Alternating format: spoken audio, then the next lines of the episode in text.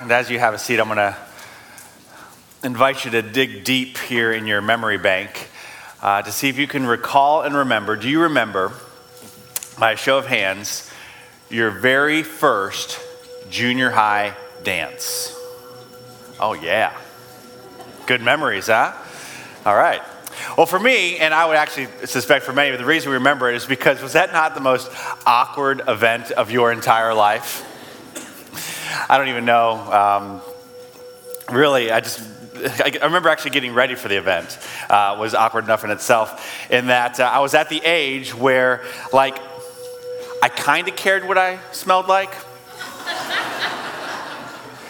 but not enough to actually shower regularly. And uh, this was a, a, little bit back in the day. So this, for some of you uh, junior high, high school boys, this is pre like Axe body spray and stuff like that. Uh, and so we had to resort to other means. And uh, I can't believe I've said this all weekend, but oh well. Um, I would, uh, to help myself in this, uh, you know, junior high stank mode, I would take um, gel deodorant and not only put it where it belongs, but then proceed to roll it over my body. And uh, yeah. And so I remember walking into my very first junior high dance, uh, wearing my cologne of choice, uh, Old, Fry, uh, Old Spice Fresh uh, gel stick. And I walk in, and no one's dancing.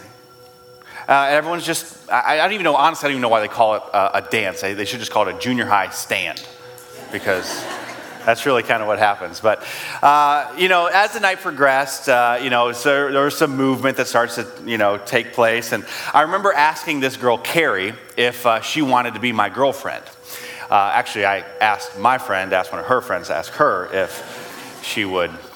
And so by the end of the night, uh, sure enough, I have my very first dance with my, my first girlfriend, Carrie. And uh, I remember in that dance, I'm convinced we rewrote the book on the area of dance in the area of performing arts. In that, you know the dance known as the robot? You know, the robot, yeah. Um, we, we, we totally uh, rewrote that dance uh, by standing 18 feet apart with our arms outstretched uh, like Frankenstein robots and um, doing this. To Bryan Adams Everything I do, I do it for you. And now you know I'm not on the praise team. Um, well, we've been in a series where uh, we've been looking at uh, uncomfortable and awkward uh, situations that Jesus has entered into, unlike you know our junior high dances. I mean, everything about junior high is awkward, but uh, I overcame my awkwardness in order to uh, you know maybe land a junior high girlfriend. We see that Jesus overcame the awkwardness so that those who are far from God might come to know God through Him. And that's what Jesus was willing to do. In fact, it was because of these uncomfortable interactions that Jesus went headlong into that critics said of him that this man, this Jesus, he welcomes sinners and eats with them. And because in that day and age, to eat with someone is really to say, hey, we're going to be friends. And so, thus, the title of our series, Eats with Sinners. Uh, and then recognizing as we talk about eating with sinners that uh, that's all of us that we have all sinned as it says in romans 3.23 and fallen short of the glory of god we can go to that next slide with those verses yeah and uh, the good news is uh, in light of the bad news that we are separated from a relationship with god because of our sin the good news is is that jesus the son of man came therefore to seek and save us from our sin to seek and save the lost and so we see jesus taking on uncomfortable interactions, conversations, and relationships so that those who don't know God might know God through him. And today's meal that we're going to look at with Jesus is no different. In fact, it's considered by most that this is the most awkward and uncomfortable of all the meals that Jesus enters into. And uh, I think it's going to set us up well because, in fairness, we've asked you to step into some uncomfortable and awkward conversations when it comes to taking that leap of faith to invite someone, to bring someone to one of our five services on September 6th and 7th. Um, where when you have those interactions, those conversations, you're going to get different kinds of responses uh, that we actually see, I think, represented in this story that we're going to look at for Jesus. So we're going to have Jesus help us interact with people in these awkward and uncomfortable conversations, again, for the sake that those who don't know God might know God through him. And so we find uh, this meal with sinners in Luke chapter 7. Uh, so I invite you to turn there in your Bible or the Bible uh, that's in the pew rack in front of you or your smart thing that has Bibles on it. And we're going to look at a story where uh, we have a setting of a Pharisee who has heard of Jesus and wanted to find out more. He wanted to find out if there really was something to this guy. And so he has Jesus, along with several other uh, distinguished guests, if you will, over for a meal. And so we pick up the story of that meal in Luke chapter 7, starting in verse 36. It says, When one of the Pharisees, uh, whose name was Simon, which we'll see in a second, when Simon the Pharisee invited Jesus to have dinner with him, he went to the Pharisee's house and reclined at the table.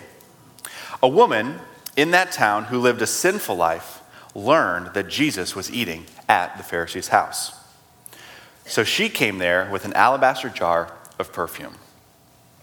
Now, before we go any further, we see that this story opens up with three dinner guests, if you will. We have Simon the Pharisee, the sinful woman, and of course, Jesus himself. And so, looking at these three characters, we see that the first guest really is, is not a guest at all. That Simon, this Pharisee, is actually the host. And when we read this, the, the writer of this gospel, Luke, he is really more interested in communicating that he was, in fact, a Pharisee than even getting to his name. In fact, we see that word Pharisee three times just in those first two verses. And the reason for this is that in ancient writings, to use repetition like that would be, you could say, the contemporary English equivalent of multiple exclamation marks. Uh, that, hey, Luke really wants you to know this guy in our story, he was a Pharisee. And the reason it's so important to highlight that he's a Pharisee is because a Pharisee was, uh, he was among the religious elite. He was the Jewish ruling council. Um, it's like if you could say that religion and spirituality had a board of directors, like Simon would be it, a Pharisee would be a part of it. So you could get no higher up uh, the religious and spiritual food chain than being that of a Pharisee. And this is highlighted because this is going to be proven to be quite ironic given the spiritual conversation that's going to happen with Jesus. And so we see our first character there. Uh, our second dinner guest, uh, well, in fairness, was really no guest at all. But candidly, she was an intruder. And she is described as being known as, quote, a woman who had, or excuse me, who lived a sinful life. Or in other words, as we'd say, she had a reputation. She had a reputation. And uh, most scholars believe, in fact, that she was a prostitute. And so we see these two characters, and as we start off our story, and we're going to see how each of these characters react to our third dinner guest, Jesus. And so we see this in verse 38. Picking back up. Uh, so, busting in uninvited, she, this sinful woman, she stood behind Jesus at his feet, weeping. She began to wet his feet with her tears. Then she wiped them up with her hair, kissed them, and poured perfume on them. When the Pharisee, who had invited Jesus, saw this, he said to himself, If this man were a prophet, in other words, if this Jesus was really a guy sent from God, he would know who is touching him and what kind of woman she is, and that she is a sinner. And so we see here, we have our dinner host and our uninvited dinner intruder, each reacting to our dinner guest, Jesus, but reacting in two very different ways. Boiled down, you could say that the Pharisee uh, reacts, and we can conclude this from the murmuring under his breath, that essentially, you know, I had Jesus over and he's just not that impressive after all. For if he really was a guy sent by God, a prophet, they would, he would have known who was touching him and certainly would not have let her touch him. So this Pharisee concludes essentially, you know, he is just too good for Jesus. He's too good for Jesus.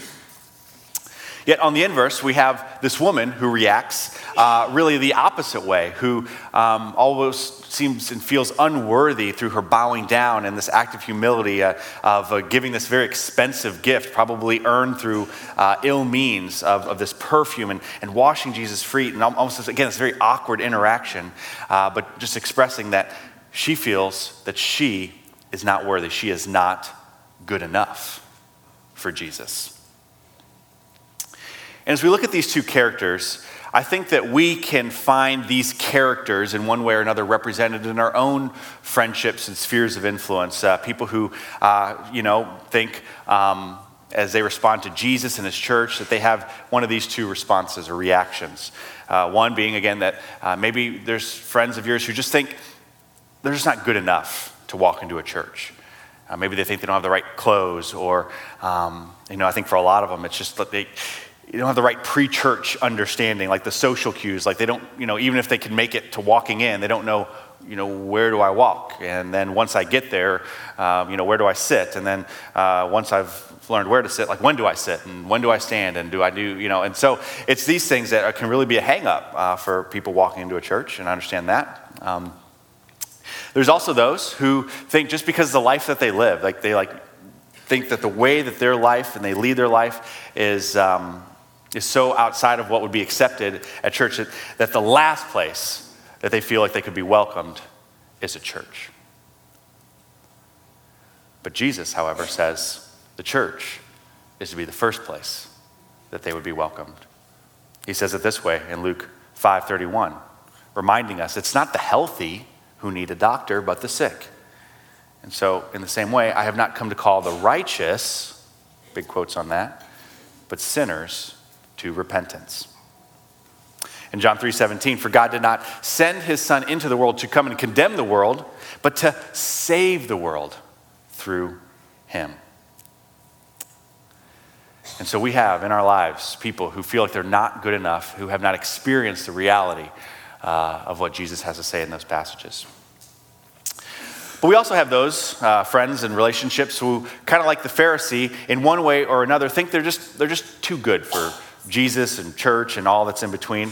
Uh, for some, it's a, it's a pride issue. That faith, Jesus and his church, it's, it's uh, I've heard it said this way that it's a, that's just a crutch for weak people. Um, for others, it's an, it's an intellect card that seems to always trump the faith card. Uh, now, while we in no means suggest checking our brains at the door when we walk into the room, in fact, Romans even says that we need to renew our minds uh, in Christ Jesus. And so the intellect is definitely a part of it. But the Bible also talks about there are aspects of our faith in Jesus Christ uh, that is, quote, a mystery. It's a mystery to be embraced, that where the intellect cannot go, faith then comes in as well. Because the reality is, when it comes to our our questions, you know, for all of us in the room. And frankly, those outside of the room, everybody is going to cross, regardless if you're a believer or not. Everyone crosses over from this life into the next with unanswered questions. We all do. But we must not let the reality that none of our, or all, not all of our intellectual hangups are going to get clean and clear this side of the grave keep us from faith. In fact, Romans 1 warns us in this regard. It says this that for since the creation of the world, God's invisible qualities, his eternal power and divine nature, they have been clearly seen. They have been known, made known, uh, being understood from what has been made, so that the people are without excuse. It says, For although they knew God, they could see God, they neither glorified him, they didn't give him the credit as God, nor gave thanks to him. But their thinking, their, their intellect, it became futile. In other words, the intellect became their own worst enemy in faith development and their foolish hearts were darkened. And so we have those in our, our lives that they, they just can't get past that either because of the intellect or a pride issue. And we have those who just think they're, they're too good uh, for it all, for Jesus and his church, and just some misunderstandings there. Uh, a third category that I want to add that's not articulated per se in our story, but that we all face in our lives, are those who, um, well, I guess you could say they've been to church. And that's the problem. In that uh, it's not inviting someone to church for a first time, it's getting them to be convinced that they would want to walk into a church for a second time as a result of a previous bad experience. Um, for some, it, you know, it might just be that they had been to church and it was just, it was boring. It was irrelevant to where they were at in their lives. Jim Rayburn, founder of Young Life, is accredited for saying it's a sin to make the Bible boring. Or maybe the experience they had was just just a weird one. Like it was just, just weird. And they, uh, this particular church maybe didn't take into account uh, what Colossians 4 5 says that we need to be, quote, wise in the way that we act toward outsiders, wise in the way that we treat those who are outside of the church, and to help them connect those dots. Or worse, maybe. Maybe they had questions and doubts. And rather, being, uh, rather than being invited to process and work through those doubts, um, they were shamed and put down for their doubts and their questions. And Then, worst of all, there are those who are just flat out burned. They were, they were wounded badly by those uh, who claimed to represent Jesus, but did not represent Jesus well. And so many of your friends, many of your family members, your coworkers, these, these are the stories that they're walking out of. And, and frankly, I, th- these are the stories of those of you in the room. And thanks be to God, you've seen the other side of it because you're here today. Um, in fact, that was my first experience, uh, some of these things. I, I, didn't grow up going to church.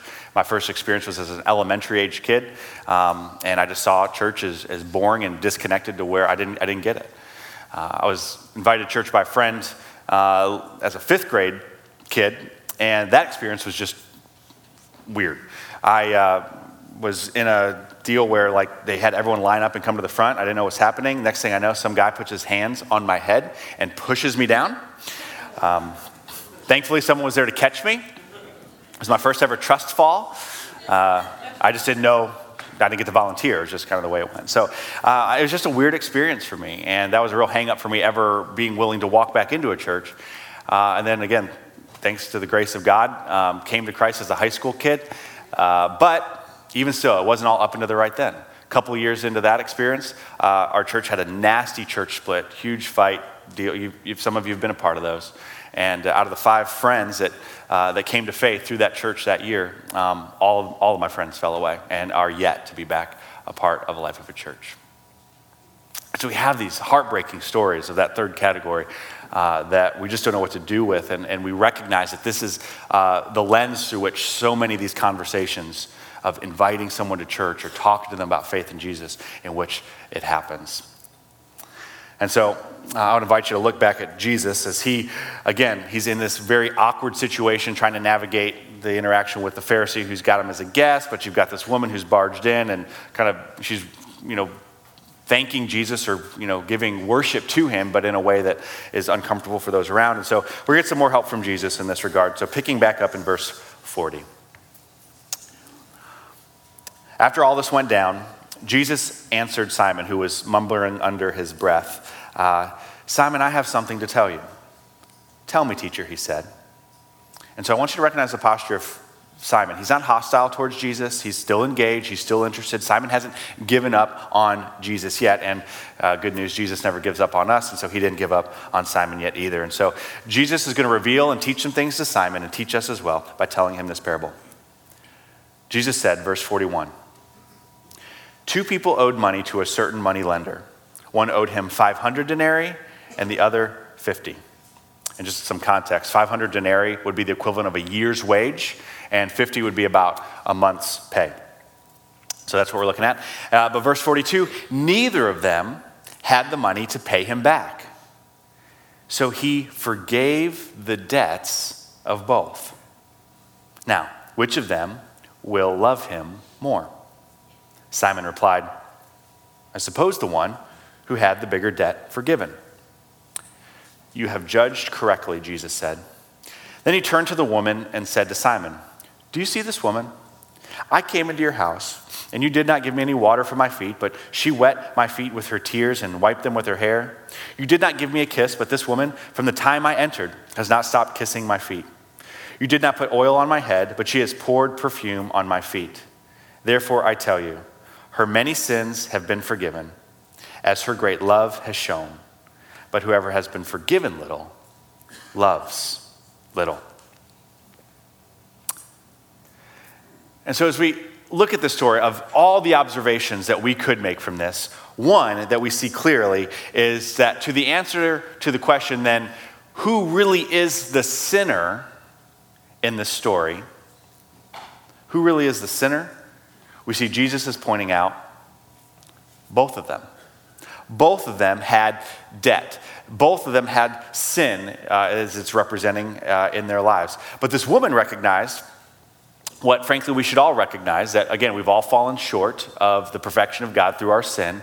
And she recognized this, but nevertheless sees that even though in her not goodness, he is good. That Jesus is good, and so good that he went to the cross for her and would go for her, not to, quote, condemn the world, but to save the world through him. Again, John 3 17. And so clearly, this woman has experienced forgiveness in Jesus Christ as expressing her thankfulness in that to him. But note that Jesus also wants to extend that same opportunity to Simon, to the Pharisee, who, again, recognizing uh, whether the debt is large or small, that we all have sin and that all needs to be forgiven. Those who think they are, quote, too good for Jesus. In fact, this verse that we've been looking at, John 3:17, that God sent his son into the world to save the world, actually comes from a conversation with a Pharisee. Uh, a Pharisee by the name of Nicodemus. And so we're going to look at that story too. So I'm going to invite you to flip over to John chapter 3. And uh, so we're going to have two stories for the price of one this morning. Your lucky day. There we go. All right. And uh, Nicodemus, who we're going to look at, like Simon, had also heard of Jesus and was genuinely interested in discovering who he was and that he was sent by God. And again, Jesus wants to offer him the same opportunity that this woman has received. This interaction with the Pharisee goes like this John 3, verse 1. Now, there was a Pharisee, a man by the name of Nicodemus, who was a member of the Jewish ruling council. And he came to Jesus at night. And the reason Nicodemus comes to Jesus at night is because he's not sure he wants to be associated with him quite yet. Because again, he's a big time religious leader by day, so he comes to Jesus by the darkness of night. In fact, you could say that Nicodemus was the original Nick at Nite.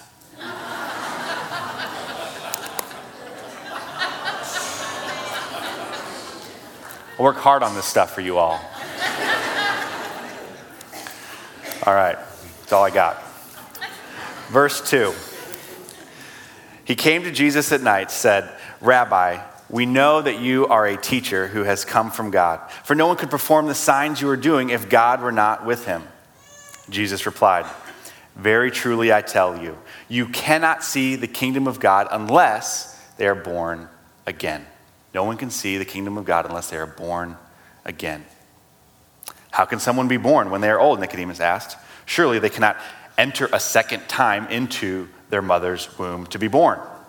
Now, real quick, in fairness to Nicodemus, this phrase, born again, had not yet been used, and it's been used in lots of different ways now among us. But uh, Nicodemus is, rela- is reacting like any one of us would, as logical people, basically saying, hey, the idea of being again born is illogical and gross. Um, so, when you think about it. So, anyway, verse 5 Jesus answered, Very truly I tell you, no one can enter the kingdom of God unless they are born of water and the Spirit.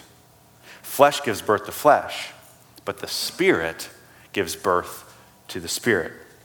And so you should not be surprised by me saying, quote, you must be born again. All right, now jump down to verse 12. They kind of hash that out a little further, but we'll kind of cut to the chase here. Jesus says, I have spoken to you of earthly things, and you do not believe. How then will you believe if I speak of heavenly things? No one has ever gone into heaven except the one who came from heaven the Son of Man, and this, i.e., me, Jesus. And it says, just as Moses lifted up the snake in the wilderness, which is a story about forgiveness in the Old Testament, uh, that was really foreshadowing the ongoing forgiveness that was going to be offered in Jesus Christ. Verse 14 continued that the Son of Man must too be lifted up. He's going to be lifted up on the cross. That everyone who believes may have eternal life in him. And so basically, this interaction between Jesus and Nicodemus, Nicodemus is saying, hey, here's the natural order of things. Again, how we would probably respond. You're born, you live and you die. There's no getting back in the womb, okay? You know, we're, we're born on a date. We celebrate that date a number of years, and then we don't get to celebrate anymore. We die. That's the way things work. But Jesus says, no, no, no, no. You are focusing on just earthly things. I am talking about heavenly, eternal things. Because spiritually speaking, eternally speaking, actually, you start off dead. That you are dead in your sins because of the sin that separates us from God. We are separated from God both in this life and for all of eternity in hell without the work of what Jesus is going to share. And so we're dead in our sins, but Jesus came that we might be born again that he came, that he died and then raised to a new life, that we too might be born again into a new life and have a new life, both again in this life and for all of eternity, that Jesus is the Lord of. And so Jesus is saying, you see, Nicodemus, it's not just physical birth, death, life, but instead it's you move from death, spiritual death, go do the next slide there, to new birth, eternal life.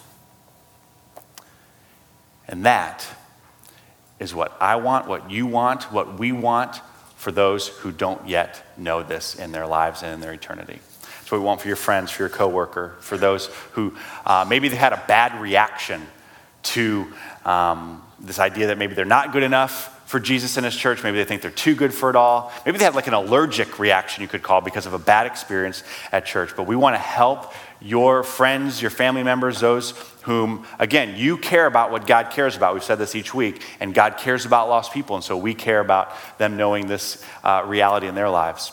That we want to help you help them move from a reaction to Jesus and his church and invite them into a response.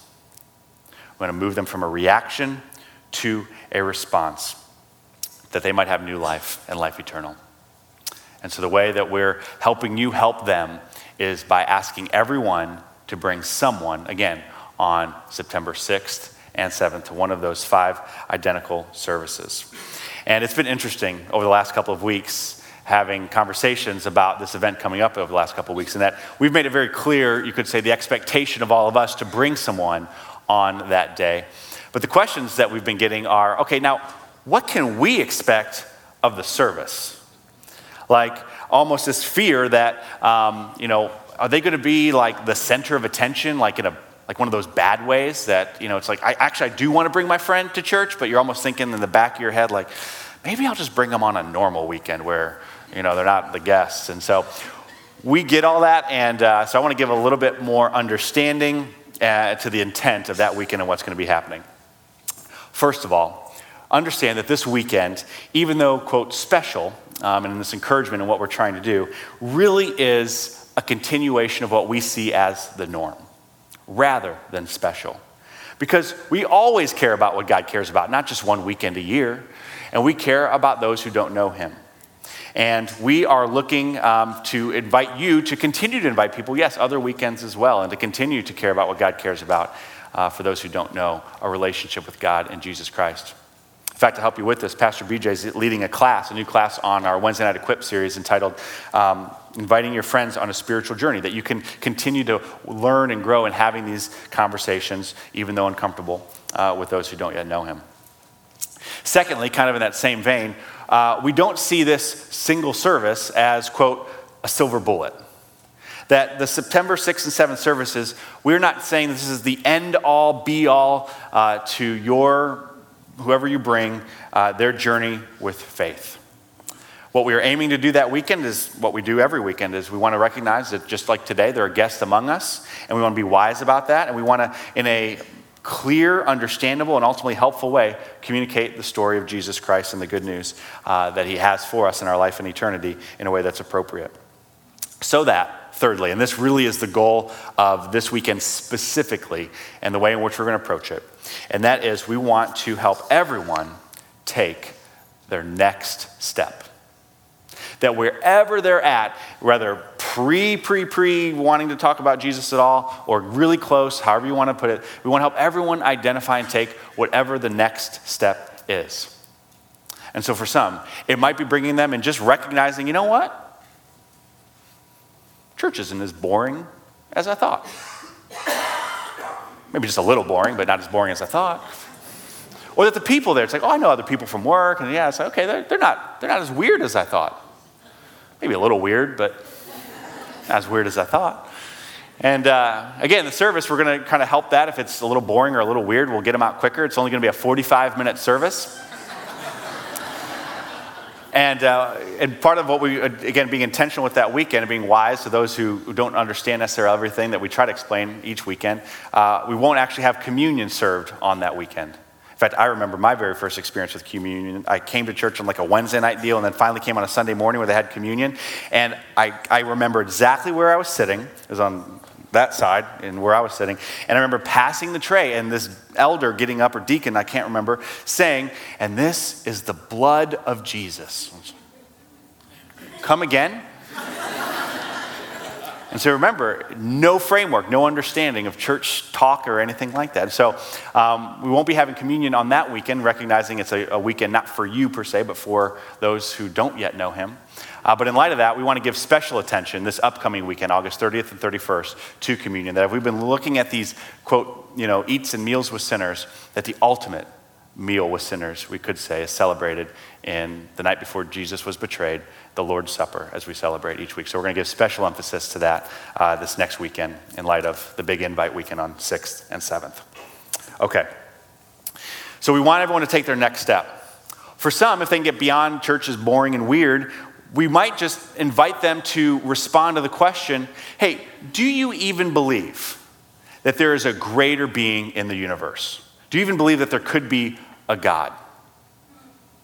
If so, then we would invite you, invite them to take the next step in exploring what Jesus and his church might have to say about that in their life.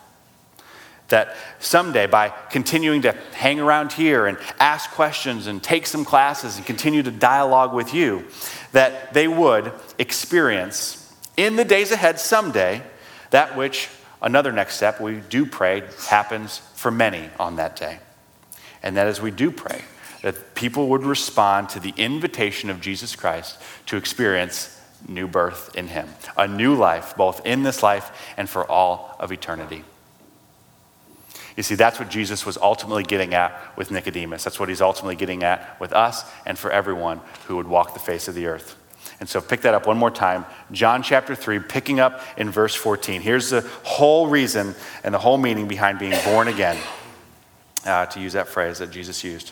Verse 14 says, Just as Moses lifted up the snake in the wilderness, so the man must be lift, so the Son of Man must be lifted up. That everyone who believes may have eternal life in him. And then here's a familiar verse. John 3:16. For God so loved the world that he gave his one and only son that whoever believes in him shall not perish but have eternal life. And then verse 17 again. For God did not send his son into the world to condemn the world but to save the world through him. And so that's our hope that wherever, whoever you bring is in that process, that we would help them to take that next step by being here on the 6th and 7th, uh, being at the seniors' lunch or the celery night fever. All of these are opportunities to connect people to taking their next steps in Jesus Christ. And so that's what we expect. Uh, but I don't want to blow past, uh, we said it last week, what is still true of 100% of the people in the room today. This is not easy. This is difficult. This is uncomfortable. This is awkward, just like a junior high stand is awkward. Just like this situation with this woman barging in, and you know, you got the distinguished guests and Jesus navigating all that, talking about faith and navigating church and invites and all that stuff. It's not easy, it's uncomfortable. That's why we like to talk about easy things like sports or you know, the weather. You know, people always want to talk about the weather. It's like, oh, how about that weather we've been having, you know? 100% chance of weather tomorrow. You, you check it out. And so these things are easy. But talking about faith and church, given all the different reactions people have had, these things are difficult. But lest we forget, even though uncomfortable, even though difficult, every single one of us, every single one of you, myself included, is here today because somebody was willing to have a conversation, an uncomfortable conversation with you. Every one of us is here because someone was willing to have an uncomfortable conversation with you. And it might not have been with you directly, but maybe a couple of degrees of separation, maybe with your parents or with your grandparents or somewhere along the line that has changed not just your life, but your eternity and the life and eternity of generations to come. And so, recognizing this uh, to help us in realizing that as someone didn't give up on us or someone down our line, that we might not forget to not give up on those who God's called us to, again, be invited into taking a next step with a relationship with God through Jesus Christ. And so I want to help us in this, in that, um, in the bulletin that you received on your way into worship, you'll see on the back uh, in the sermon notes section, um, there's four lines there. And um, I want to, also, you're probably need a pen unless you can scratch really well. Um, so grab a pen, grab a bulletin, and on that first line, I simply want you to write uh, your first name. On that very first line, just everyone write their first name.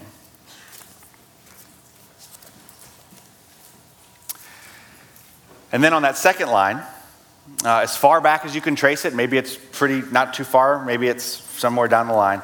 Who is it that because of them, because of who, you are here today? That you know a relationship with God through Jesus Christ because of them. I want you to write their name on that second line. And then on that third line, I want you to write the name or the names of the person or the people that you are praying for, that you are inviting on the weekend of the 6th and the 7th, uh, that you're investing in as you invite them, that you invest in their lives as you invite them to know Jesus Christ. Who is that person or who are those people? For me, again, Josh Chittick, invited me time and time again, uncomfortable conversation, no after no after no, until finally my life was at a place where I was, okay, maybe a little more open to what God might have to say in it. And obviously, my life and my eternity and generations thereafter me will be forever changed because Josh didn't give up on me. And the question is, and on that last line, um, because of you because of you. I want you to run that last line because of you. Because you are not going to give up on that person. Might they know a relationship with God through Jesus Christ? maybe more accurately, it's got to work through you. Uh, it's definitely more accurate. And so, given that reality, we're going to close with prayer, close the message, and we're going to um, give credit to God for all this here uh, in, our, in communion. But let's pray that God would, in fact, uh, do what He does as He invites us to do what we talking, I invite everyone, all of us, to pray together. So let's pray. Father, as we look at the names on these uh, that we've written down, uh, we first of all want to recognize uh, and give thanks to you for those who were willing to have an uncomfortable conversation, either with us directly or with uh, someone who'd gone before us in our, in our family. Father, we're thankful give up on us, that we might know you. And so, in the same vein, we ask that you too would give us the courage and the boldness uh, and the words and the wisdom uh, to, as you say, plant and water the seed of your good news in lives that you called us to. But ultimately, we pray because it says in your word that even as we plant water, that it's, it's only you that grows, it's only you that brings the fruit. So we ask uh, that you would, in fact, do that in these that as we consider the, the links in the chain that connect uh, these people to you, uh, we don't know if you're calling us to be the final link in that chain where they get connected to you here on this weekend. Uh, we're going to trust you with that. Uh, but we ask God that through the power of your Holy Spirit, that we would speak up and ensure